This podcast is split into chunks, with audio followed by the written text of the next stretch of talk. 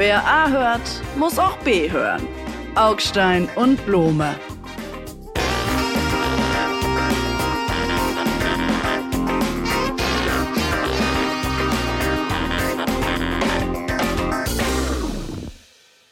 Drei, zwei, eins, null.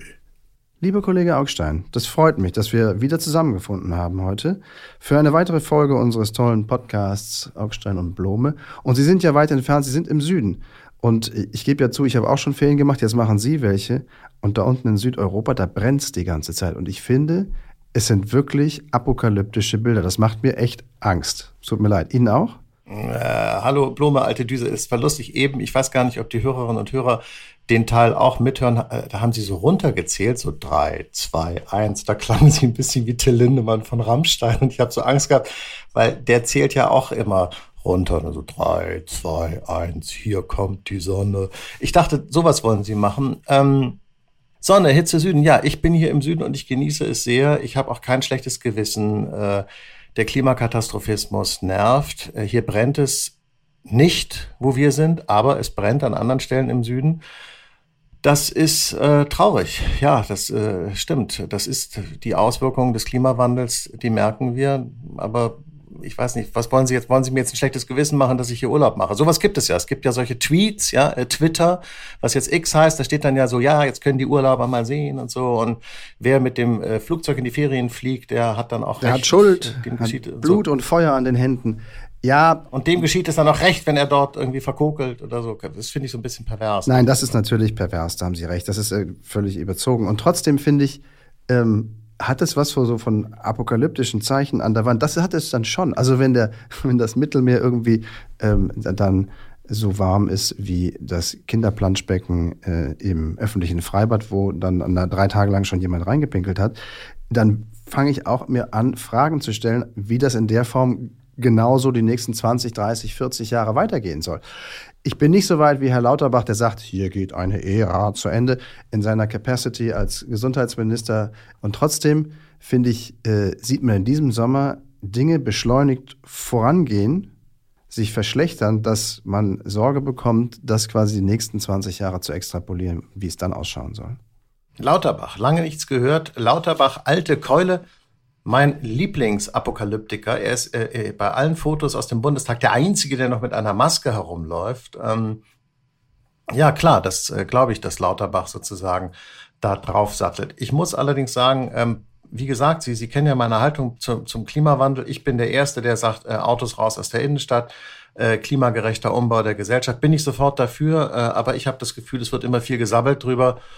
Und es passiert ganz, ganz wenig. Das ist so eine Art Ersatzbefriedigung. Und ähm, um hier nochmal Öl ins Feuer zu gießen, als ich ein Kind war, brannte es in den äh, Gegenden in Südfrankreich, wo wir Ferien machen, viel, viel häufiger als heute, weil damals äh, immer noch die Feuer gelegt wurden aus Immobilienspekulationsgründen. Und seit man die Gesetze entsprechend äh, geändert hat, brennt es zumindest deswegen weniger. Aber Circumstantial Evidence nennt man das, Herr Blome.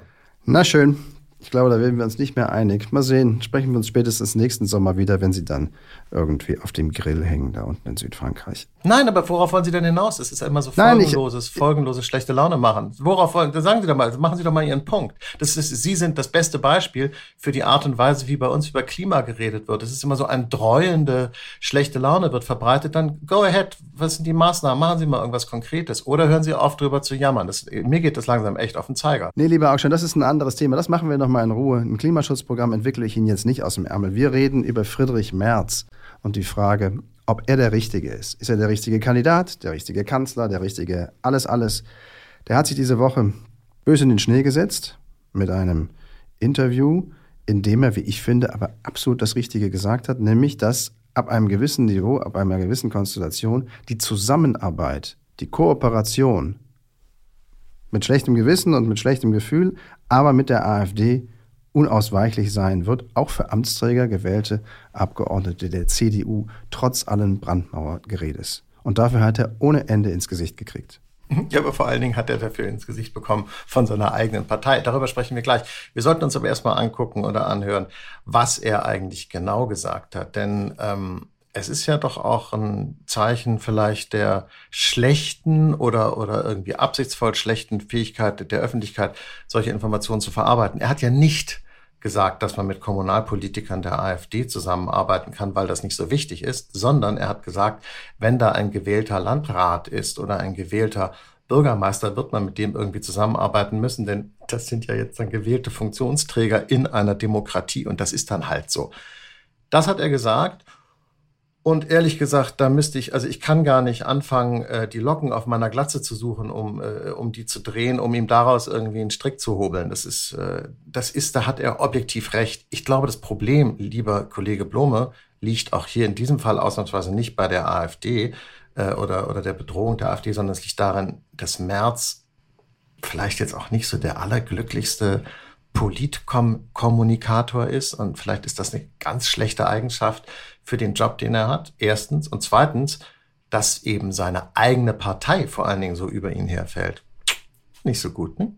Nee, nicht so gut. Ich finde aber, dass wir ja der Frage nachgehen müssen, wenn wir schon, wenn selbst wir beide der Meinung sind, der Mann hat den Befund richtig formuliert, beziehungsweise zumindest richtig beschrieben dann ist doch der Befund und die, wenn Sie wollen, leichte Neujustierung dieser Politik der Isolierung der AfD das Entscheidende.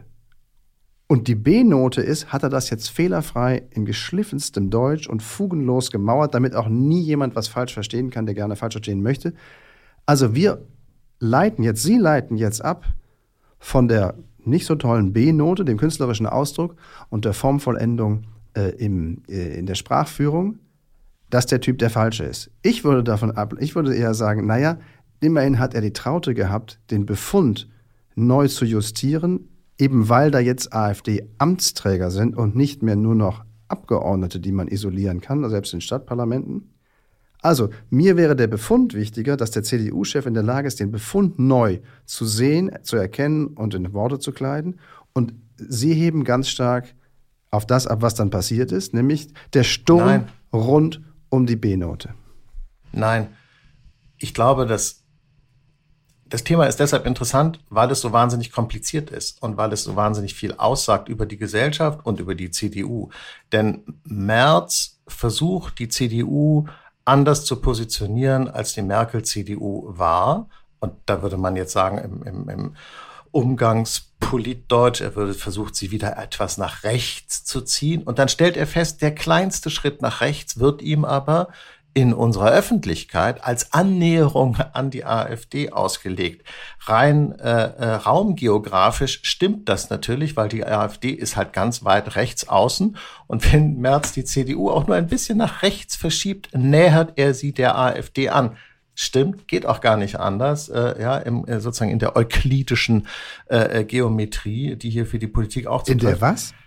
Aber, ja, egal, lassen Sie mal. Abitur ist jetzt, ist auch zu spät jetzt für Sie, macht, spielt keine Rolle. Jedenfalls, ähm, er tut mir da ein bisschen leid. Hatten Sie Griechisch im Abitur? Im, ich hatte Griechisch nicht im Abitur, aber vorher tatsächlich, ja. Ich hatte, ja, ja, ja, tatsächlich. Aber spielt das jetzt gerade eine Rolle?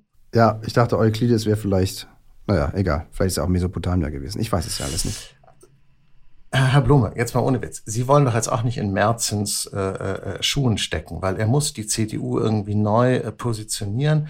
Wenn er das tut, wirft man ihm automatisch vor, und zwar aus seinen eigenen Reihen wirft man es ihm vor, dass er sich der AfD irgendwie andient. Er hat im Prinzip gar keinen äh, Bewegungsspielraum. Und deshalb habe ich, wenn Sie sich erinnern, schon das letzte Mal gesagt, die CDU ist im Prinzip eine funktionslose Partei. Das hätte ich übrigens auch nicht gedacht, dass es da mal hinkommt. Liegt aber daran, dass jetzt die SPD das macht mit der CDU, was vorher die CDU mit der SPD gemacht hat. Es ist auch ein bisschen auch äh, ausgleichende Gerechtigkeit. Naja, bleiben wir noch für eine Sekunde bei der Frage, ob der März wirklich keinen Spielraum hat. Natürlich hat er den. Er weitet ihn sogar gerade, was die vornehmste Aufgabe eines Parteichefs ist, das, das, das Feld, wo man Stimmen herholen kann, um es mal banal zu sagen, zu vergrößern. Und dabei ist er gerade. Also er zieht die CDU ein Stück weit, quasi zieht den Fokus ein Stück weit nach rechts weiter auf, um einfach Leute von da aus auch wieder die CDU wählen lassen zu können. Ähm, das finde ich ist genau das Richtige, was er macht. Er ist der Richtige. Sie glauben ja, er ist der Falsche, weil er das quasi sprachlich da versemmelt hat. Und vielleicht hat er auch äh, sich nicht gut genug vorbereitet, bin ich auch noch dabei. Aber im Kern ist der Mann der Richtige, zur richtigen Zeit, gerade was die AfD angeht, beziehungsweise die Abgrenzung dahin. Es wurde eine CDU-Kommunalpolitikerin aus Pforzheim äh, befragt, wie das eigentlich mit der AfD ist, weil Pforzheim ein, ein, eine Stadt ist, ein Kreis ist, der im Westen lebt. Im, im Westen ein, im Westen eine sehr, sehr starke AfD-Präsenz hat. Also ist man dorthin gegangen, hat diese Frau gefragt, eine vernünftige, äh, bodenständige westdeutsche CDU-Kommunalpolitikerin, die sagt, wissen Sie was, ich sage den Kollegen und Kolleginnen im Flur guten Tag und das ist auch alles, was ich mit denen mache.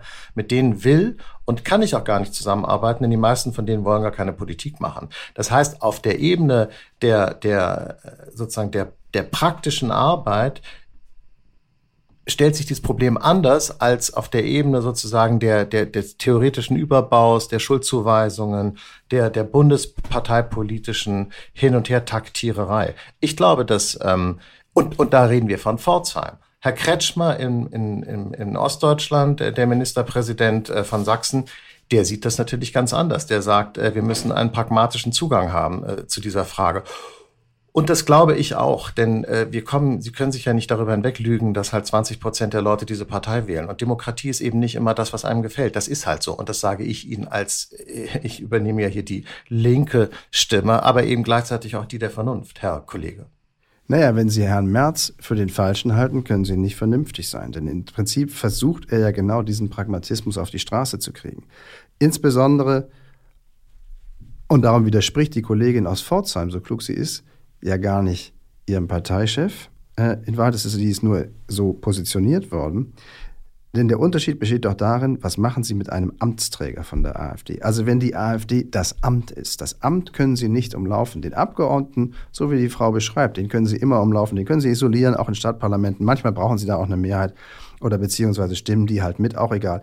Aber der Amtsträger ist das Entscheidende. Der Bürgermeister, der Landrat, den können Sie nicht isolieren, beim besten Willen nicht. Ja. Sie können sich ja nicht totstellen, wenn der anruft. Bin ich ja eben, bin ich auch schon, da bin ich doch schon bei Ihnen. Aber wenn es um März geht, er ist eine lame duck. Er ist im Prinzip, ist er bereits erledigt. Er ist genauso wie Frau Kram-Karrenbauer, äh, an die sich auch schon kaum mehr jemand erinnert, einfach gescheitert darin, diese Nach-Merkel-CDU neu aufzustellen, obwohl ihm ja die Bundespolitik, äh, also die Bundesregierung, eine Steilvorlage nach der anderen liefert, weil die das halt handwerklich so schlecht auf die Reihe kriegen und bei denen dauernd irgendwie der Ampelmotor stottert und keine Ahnung, äh, also er kriegt es halt trotzdem nicht hin. Das heißt, ähm, ich glaube, die, also wenn sie, wenn wir jetzt hier schon so komisches Politgemöre machen, ja, und, und wie so Fußballkommentatoren versuchen, äh, hier die Pässe von Ronaldo und Messi irgendwie zu analysieren, würde ich sagen, äh, Merz hat verkackt und das ist, seine Tage sind gezählt und ähm, äh, die CDU braucht halt einen anderen oder eine andere. Ich weiß nicht. Haben die im Moment eine, eine, eine aussichtsreiche Frau am Start? Äh, Frau Klöckner? Äh, Entschuldigung. nee, ich glaube, das ist, glaube ich, auch schon vorbei. Nein, Herr Hans oder so jemand wird es dann halt sein. Ich widerspreche Ihnen an dieser Stelle, wenn ich das darf, ganz offiziell, auch im Namen der CDU. Ähm, Herr Merz hat nicht fertig, äh, außer er wirft hin, weil er sagt, mein Gott, ich bin schon Millionär, was soll der Mist, ihr könnt mich mal. Das halte ich auch nicht für völlig ausgeschlossen mehr. Denn wenn man so hört, wie unwirsch bzw. entnervt er auf diese ganze Kritik, vor allen Dingen eben aus den eigenen Reihen, reagiert, dann muss man fürchten, dass der irgendwann sagt, macht euren Scheiß alleine. Das wäre die eine Variante, aber sonst, wenn er weitermacht, dann glaube ich, ist er ja auf einem ganz guten Weg. Also er hat versucht, der AfD das Asylthema wegzunehmen, indem man sagt, lass uns darüber nachdenken, im großen Kreis der Demokraten, Klammer auf, das schließt die AfD aus, darüber nachzudenken, ob wir das Asylrecht im Grundgesetz ein weiteres Mal, das letzte Mal ist es vor 30 Jahren passiert, nochmal justieren müssen. Er hat ähm, versucht, Law and Order klassisch CDU, klassisch rechts der Mitte, wieder für sich zu reklamieren ähm, mit so einem Vorstoß. Ist ein bisschen Sommerloch, aber immerhin. Äh, nämlich äh, Leute, die im Freibad sich hauen oder sonst irgendwie eben über die Stränge schlagen, schnell vor den Richter zu bringen, binnen eines Tages. Und vor allen Dingen ist er natürlich 100 Mal mehr Wirtschaftskompetenz als Olaf Scholz, oder?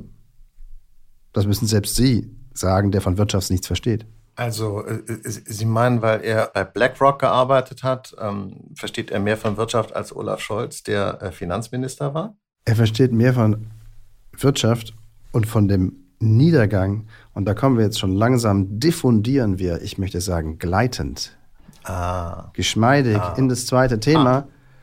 nämlich der Frage, ob wir hier gleitend, ohne es recht zu merken, weil es ja immer noch gut gegangen ist und der Staat ja immer noch ein bisschen Kohle hat, die er drucken kann, so ungefähr, in einen Niedergang gehen, der vergleichbar ist mit dem Niedergang ganz Anfang der Nullerjahre, der dann in die Agenda 2010 von Gerhard Schröder gemündet hat. Gut, äh, äh, ja, der IWF, äh, der Weltwährungsfonds, hat seine Prognosen äh, rausgegeben und von allen großen Wirtschaften der Welt ist Deutschland, glaube ich, die einzige, die schrumpft und äh, die Prognose wurde für Deutschland nochmal verschlechtert. Wir schlittern jetzt von einer Rezession in die andere. Was ich ganz hübsch finde, ist, dass Wirtschaftsminister Habeck sofort gesagt hat, er sieht keinen Grund für German Angst. Ist eigentlich psychologisch ganz intelligent, weil die Deutschen haben ja immer Angst vor allem, deshalb gibt es den Begriff German Angst, der ironisiert sozusagen, wenn wir den wieder zurückholen in das Land. Diesen Vorgang German Angst ist also quasi unsere Neurose, das ist etwas, was wir ein, das ist unsere neurotische Disposition. Und dann sagt äh, Habeck, für German Angst besteht hier kein Grund, damit macht er irgendwie deutlich, dass das alles Quatsch ist. Ich glaube, so einfach ist es nicht. Lassen Sie mich einen Satz zu dem German Angst von Habeck sagen. Das habe ich auch wahrgenommen ja. und finde es skandalös. Wirklich. Es regt mich zutiefst. Nein, es ist, es ist eine Sauerei. Der Mann, genauso wie Sie gesagt haben, psycholo psychologisiert jetzt die Wahrnehmung. Aller Experten, dass irgendwas ja. nicht läuft in Deutschland, als hey, ihr habt eine Neurose. Nee, die Experten und alle, die so drumherum stehen und zugucken, wie Deutschland irgendwie gerade nicht aus dem Quark kommt, die haben keine Neurose, die haben Sorgen. Und die haben, die bilden sich das nicht ein, wie eine schöne Neurose man sich einbildet, sondern die haben wirklich das Gefühl und auch vor allem die Fakten dafür, dass es hier bergab geht. Deutschlands Wirtschaft schrumpft, Russlands Wirtschaft wächst. Und das nennt er dann eine Neurose. Der hat sie nicht mehr alle. Ja, das war ursprünglich natürlich anders äh, rum geplant. Ich erinnere äh, ja. noch, äh, als die Sanktionen kamen, wie man äh, die russische Wirtschaft jetzt in die Knie zwingt, damit ihr äh, sozusagen die Kraft für den Angriffskrieg fehlt. Und ähm, irgendwie hat das auch gar nicht so gut hingehauen. Schade. Darüber können Sie sich jetzt lustig machen. Ähm, und keine Ahnung, warum die russische naja. Wirtschaft immer noch wächst. Wahrscheinlich, weil sie die letzten Sachen ausbeuten, die sie noch haben. Und es immer noch Länder auf dem Planeten gibt, die mit ihnen Handel treiben ist jetzt auch egal beinahe. Kann, kann ich ganz kurz, bevor Sie uns allen erklären, warum äh, Deutschland schrumpft irgendwie? Ich meine, schrumpfen ist nicht, Sachen sollten nicht schrumpfen. Das ist wirklich schrecklich. Also schrumpfen ist irgendwie auch kein schönes Wort.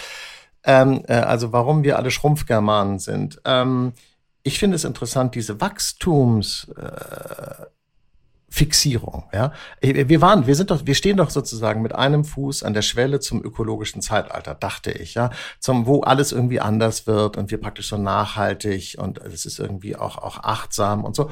Aber wenn die Zahlen plötzlich nicht mehr stimmen, sehen Sie in allen Zeitungen, Taz habe ich jetzt nicht gelesen, gehen praktisch die Alarmglocken an, dass das Wachstum ausbleibt und so. Also auch hier muss ich sagen, es ist ähnlich wie beim Klima irgendwie, wir reden immer so links und grün, aber handeln und leben tun, tun die Leute hier irgendwie ganz anders. Auch die Kollegen und Kolleginnen in den Wirtschaftsredaktionen.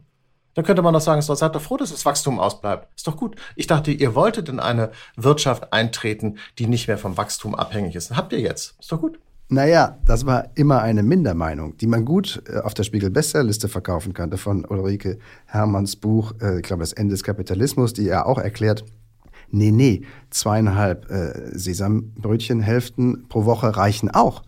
Äh, und einmal im Jahr mit dem Bus fahren, wenn er mit Benzin betrieben wird, das kann dann auch schon genug sein. Ihr müsst halt euch neu irgendwie justieren und euer Leben irgendwie quasi auf jetzt mehr anderthalb Quadratmetern organisieren und nicht mehr irgendwie lichtdurchfluteten Altbauwohnungen, die man kaum heizen kann. So ein Schwachsinn. so ein Schwachsinn. Ja, diese Stimmen müssten jetzt eigentlich in die Hände klatschen und jubeln, und sagen, hurra, wir schrumpfen endlich.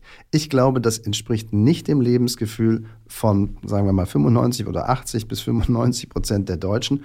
Und was ist die Kunst? Diese Leute dazu zu bringen, dass sie ein Wachstum bekommen und haben wollen, das eben nicht den Planeten auffrisst. Und das gibt es ja auch.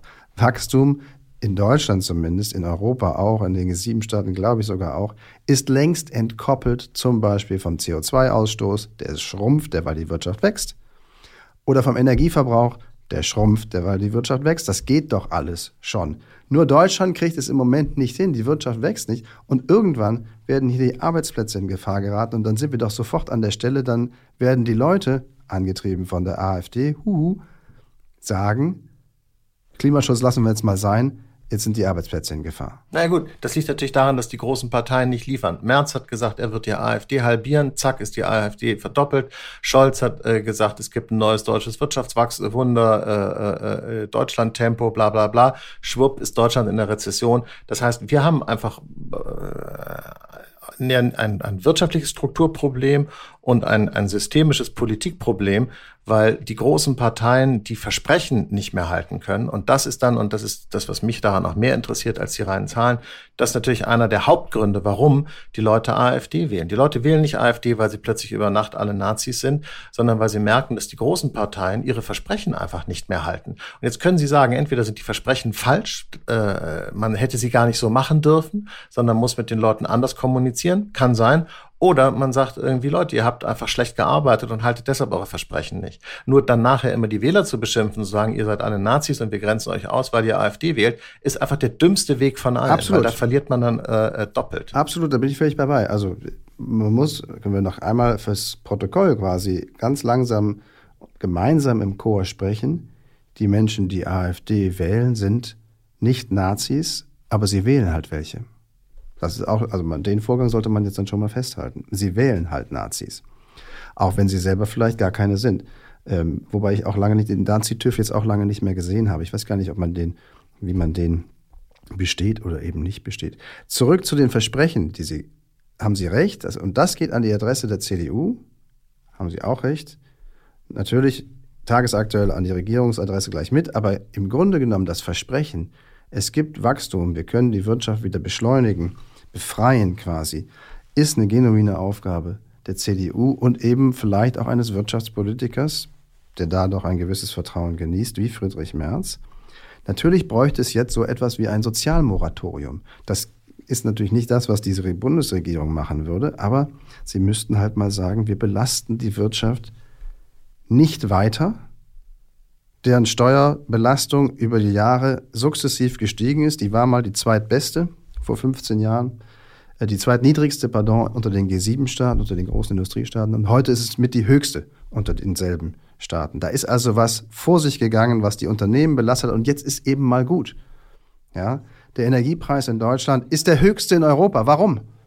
Ja, gut, weil wir erst die Energiewende gemacht haben, um, um äh, äh, den grünen Strom zu bevorteilen. Und dann kam halt äh, der Ukraine-Krieg und, und das Gas wurde so teuer. Und wir mussten unbedingt, äh, ja, keine Ahnung, ich muss es jetzt leider doch nochmal sagen, wir mussten uns sozusagen auch in einen Wirtschaftskrieg mit Russland begeben und zahlen natürlich auch dafür jetzt die Zeche. Ich meine, es ist schon, es ist schon wahnsinnig, wenn Sie sich jetzt angucken, äh, wie die Offensive der Ukraine stockt, wie jetzt nur noch um Kilometer gekämpft wird und dieser Krieg aber immer länger dauert, ein Ende überhaupt nicht absehbar ist, weil die Russen sich da eingegraben haben und es jetzt nur noch darum geht, zwei Kilometer mehr, zwei Kilometer weniger, äh, ich meine, bei aller Tragik, die der Krieg hat, aber je länger das dauert, umso teurer wird das hier für uns alle. Ich habe Ihnen das neulich schon gesagt, jetzt haben Sie noch die Zahlen des IWF dazu. Deutschland ist in der Rezession. Wir sind in der Rezession und bezahlen aber dort einen Krieg, der zusehends sinnlos ist, weil er nicht mehr zu gewinnen ist. Das heißt, zu den moralischen Kosten, die wir uns da aufladen, weil wir sind verantwortlich für die Toten,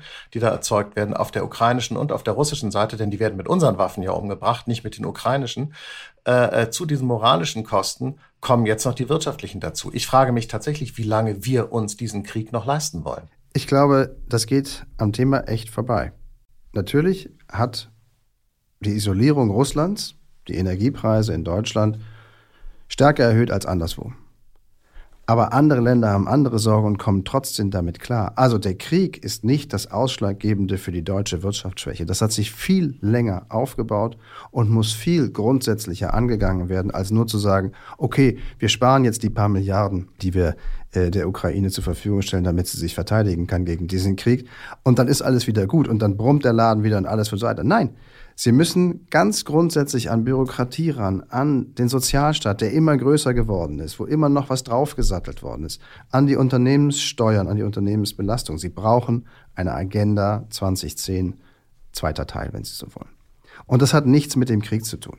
Naja, der Krieg kostet äh, äh, Deutschland, hat jedenfalls Herr Fratscher gesagt, äh, äh, der, der, der Chef des äh, DIW, äh, im, im, im, Jahr 200, äh, im Jahr 2022 100 Milliarden Euro. Ich weiß nicht, ich glaube, mit dem Geld könnte man anständige Sachen machen und da sähe wahrscheinlich auch unsere Wachstumskurve anders aus, wenn wir das nicht, äh, Entschuldigung, ich sage es jetzt mal, jetzt noch weiterhin sinnlos in der Ukraine verpulvern. Also sorry, das ist jetzt wirklich, ja, also no front gegen die Ukraine, aber äh, dieser Krieg wird zu kostspielig und sie tun so, als könnten wir das noch locker aus der Portokasse finanzieren in der Situation, in der wir sind. Nochmal, wir sind das einzige Land, was hinten dran hängt.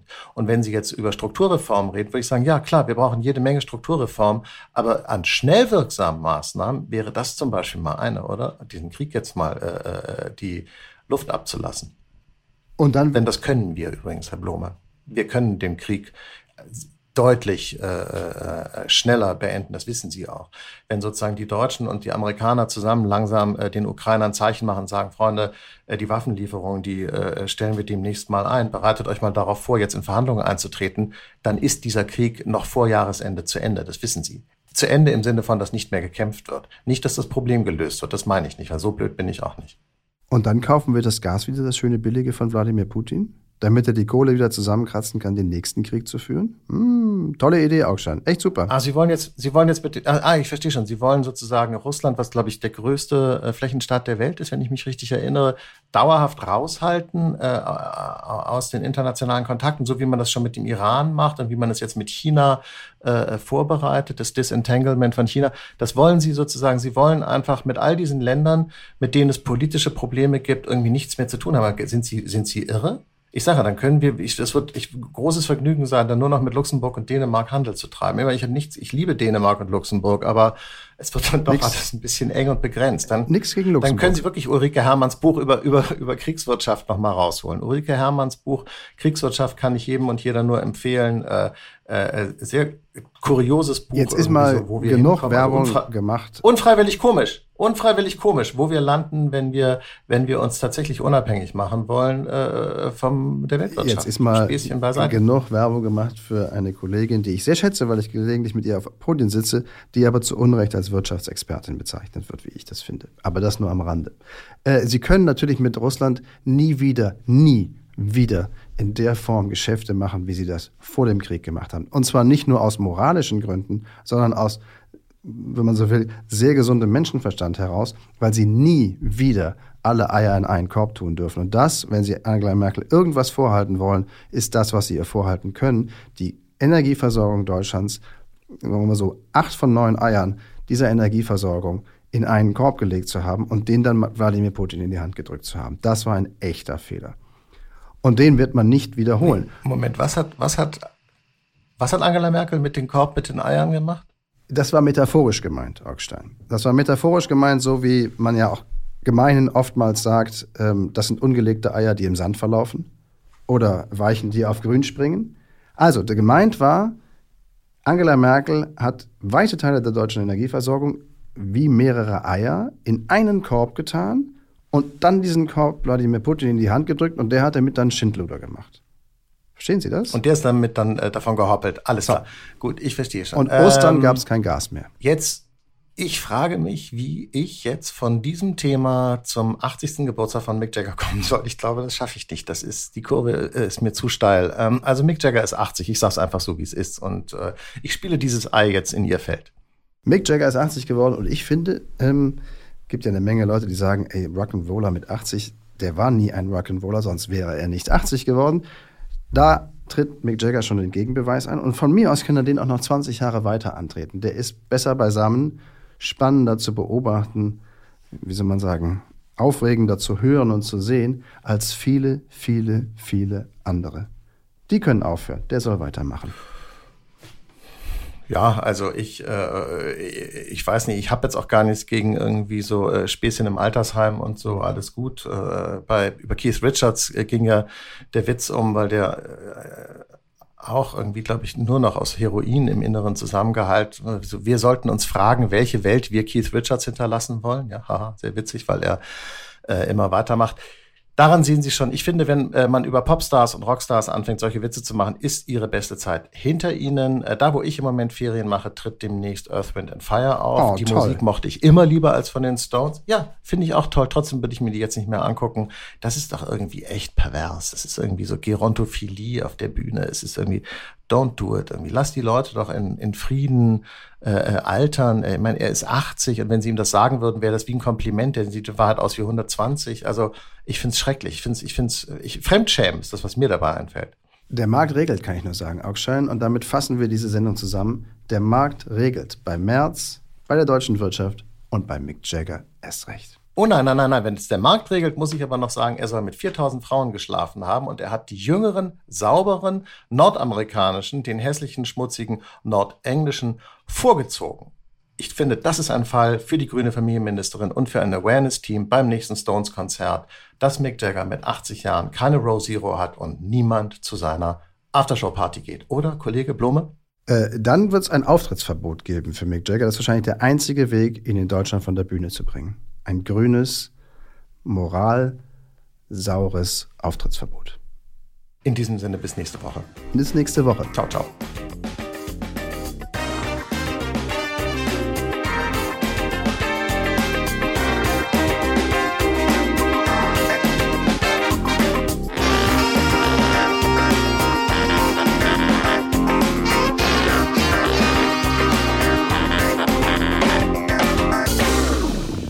Dieser Podcast ist eine Produktion der Audio Alliance.